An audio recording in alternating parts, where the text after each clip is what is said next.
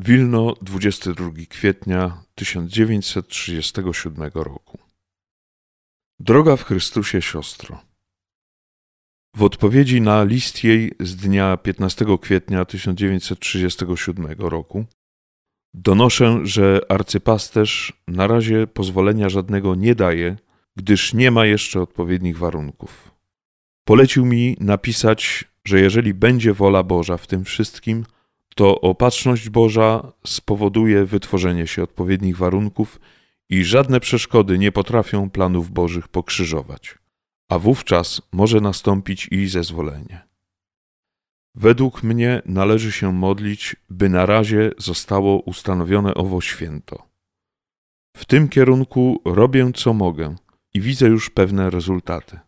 Na święto miłosierdzia Bożego podałem artykuły do trzech dzienników i jednego tygodnika w Wilnie, a nadto umieściłem osobny artykuł w czasopiśmie liturgicznym Mysterium Christi pod tytułem Idea miłosierdzia Bożego w liturgii, załączając jednocześnie i wydaną broszurkę z obrazem. Katolicka Agencja Prasowa umieściła o tym artykule sprawozdanie, rozsyłając do wszystkich gazet w Polsce – i do polskich gazet za granicą informacje pod tytułem O osobne święto miłosierdzia Bożego. Jest to już pewien krok do urzeczywistnienia tego. Ale jeszcze dużo pozostaje do zrobienia i proszę się modlić o pomoc Bożą, o natchnienie dla mnie, co mam jeszcze dalej robić. W Krakowie, ulica Wenecja 4b, mieszka ksiądz Henryk Weryński, który się bardzo zainteresował tym świętem.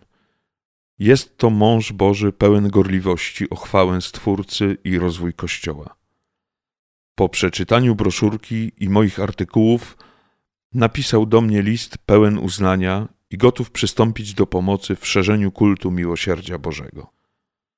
Jeszcze osobiście go nie znam, ale dużo o nim słyszałem i czytałem jego książki.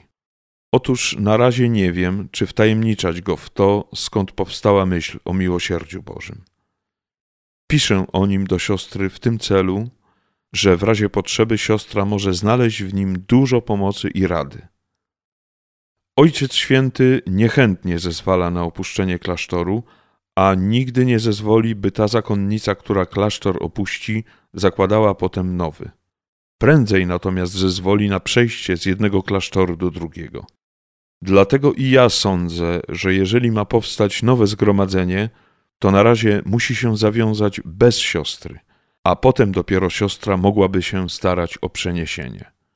Zresztą należy się modlić, gdyż u Boga żadne słowo nie będzie niepodobne.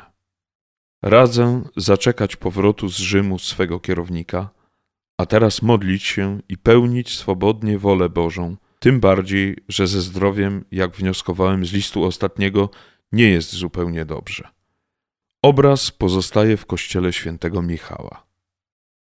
Kończąc ten list, życzę siostrze zdrowia i wszelkich błogosławieństw Bożych, a sam polecam się modlitwom, bym mógł należycie pełnić wolę Bożą z pożytkiem dla Jego Kościoła i wiernych.